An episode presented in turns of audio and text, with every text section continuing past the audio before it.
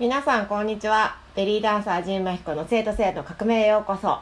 えー、今日もポッドキャストと YouTube 同時収録です。はい今日は、えー、ちょっとねアムステルダム身投げを、えー、皆様にご紹介したいと思います。じゃーん。ミニバイブレーター。で私のこの帽子もアムステルダムっていうことでえっ、ー、とこれねあのーアムステルダムの自動販売機で売っているバイブレーターです。はい。では、この開封式としてね、今日は、えー、これを開封してみたいと思います。まあ、さっきちょっと開けちゃったんだけど、こんな感じで入ってます。はい。で、これですね。なんか多分電池入れ替えとかじゃなくて、このまんまなんでしょうけど、ちょっと行って、スイッチオンしてみます。こんな感じですね。聞こえるかな音。うん。まあ普通の耳にバイブですね。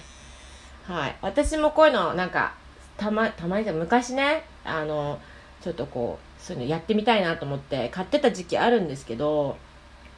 うん。私あんま結局こういう機械が好きじゃなくてやっぱり生のものが生の指とかそういうものが生のまあ正規の方が私は好きなので機械は正直あんまり使わないんですけどまあなんかアムスアムステルダムってそういうまあ小中学校からそのなんかオランダのそう性に解放だったりその安楽死のことだったりとか結構興味があってあのちちっちゃいっていうかもう中学校から結構そういう本読んでたんですよ。安楽死とかそのセックスの話とか。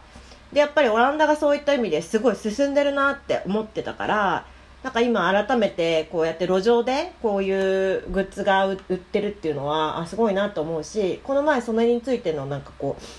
うフェイスブックですけどポストしたらやっぱオランダに住んでいるフェイスブックの方があのもう普通に CM でコンドームの CM 流れてますよっていうその時間帯関係なく。でしかもその彼女はなんかおちんちんの形したミントを子供と一緒にポリポリ食べてるって言ってて さすがオランダと思ってました。で私実はオランダには実は1回も行ったことないんですけれどもあのまあそういう興味がある国ではあることは間違いないですね。まあというかまあ CM でそんなコンドームの CM いいと思うしもう生理用ナプキンと同じようなレベルで扱われてても私はいいと思うんですけどね。まあでもこういうのが道端で売ってたり結構いろんなラブグッズが他にも陳列されてるんですけどまあこれがちょっとこれを私は今回ゲットしました。うん。ね私もなんかやっぱりあのー、いろいろまあちょっとこうセックスレスな時期があってですね。まあ最近は。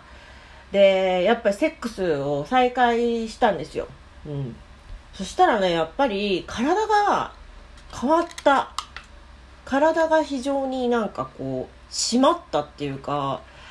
まずあのそのセックスライフがまあ3週間ぐらいなかったんですけどでまた戻ったらあの本当にお腹腹筋腹直筋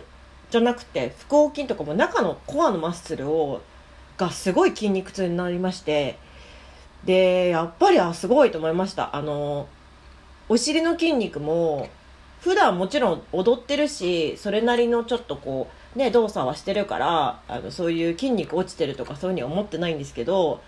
あやっぱりセックスはするだけもうセックスをする筋肉をやっぱりがあるんだなっていうのが分かるし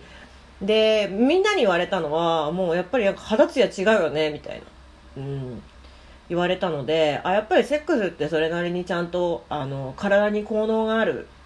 体のの変化があるなっていうのはすごい感じました今回。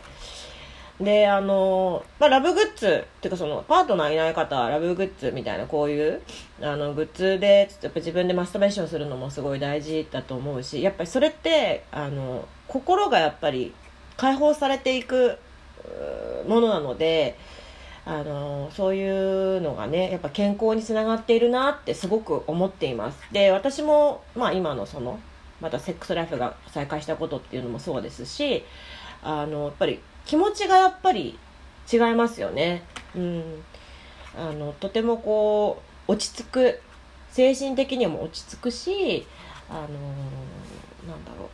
やっぱこう健康的になるっていうのかな。心身がやっぱり気持ちがやっぱ健康的だから体もやっぱすっきりするし。でまあさっき言ったようにそのあの腹筋とあとお尻の筋肉の筋肉痛とかをやっぱり見る、まあ、自分で実感するとああやっぱセックスすごいなと思います。でそれがやっぱり自分の生きてる糧っていうかそういうのにつながってるなって正直に思ったので、うん、あのぜひぜひあのまあちょっとこうこういうことを語れるというか普通にフランクに語れる日本になってほしいなと思っております。ねこれ。ミニバイブ。私どうしようかなこれ。どうやって使いましょう？なんかマッサージしようかなとか。まあでもそういうのを文化的なというか国のそういうこと事情を知るにはとてもいいお土産だと思ってます。なんかすごい嬉しいですこういうのいただけて、うん、しかもこの帽子もすごい可愛いしアムステルだもん、うん、多分私きっと近々行くんだと思いますきっとね。うん。なんかそんな気がする。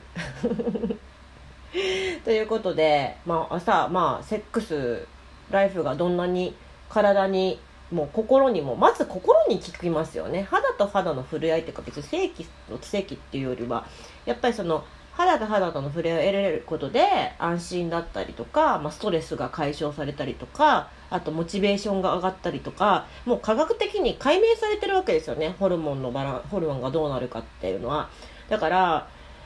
あのよくまあこれであまあ話しちゃいますけど、あの、よく膣ケアとか今流行流行ってるじゃないですか。で、やっぱ質問いただきます。膣ケアに関しては、じいさんどういうふうにしてるのって言ってるけど、最大の膣ケアはセックスだと思っているので、あのー、別にね、なんか挿入があるとかそういうことではなく、やっぱり人と人とがこう、触れ合うっていうことを、あの、やっぱり、自然なこととして毎日毎日となんかこう感じられるとかそういうことの方がすごく私は大事だと思ってます。まあ、実際にね、膣にこういう風に指入れてみて、あ、硬くなってるとかじゃまずいんですけど、あ、あとね、私この前、あと子宮頸がんの、私、あれなんですよ、あの、子宮頸がんで子宮トランソーとリンパ覚醒をしてます。それがもう2年前かな。ちょうえ？違う、2年前じゃないよ。3年、あ、もう4年になるのかな。で、今度の1月で、まあ、丸々4年とかになるのかな。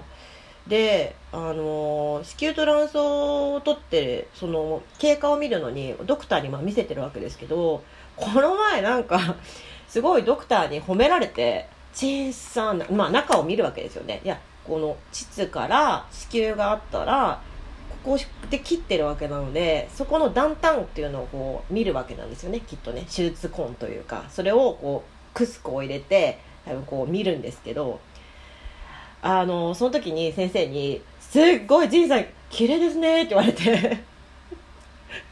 じゃあ他の人は綺麗じゃないのと思ったんですけど、まあ、それも一応手術の経過としては、ちゃんと私も正規を使っているっていうことで、ちゃんと、なんて言うんだろう、まあ、あのー、膣がちゃんとしてたんだなって私は理解して結構嬉しかったんですけど、じゃあ普通に他の人たちの膣って手術した後どうなんですかってここで突っ込めばよかったんですけどね。えっ、ー、と、次回の検診で聞いてみたいと思います。なので、まあ、ね、まあ私の近況報告みたいな感じになりましたけど、そう、私そういう手術もしてるんだけど、そういうセックスライフもエンジョイできてるよっていうのも私言いたいところではあって、っていうか別にエンジョイできなくても、できても、そういう話がちゃんとできる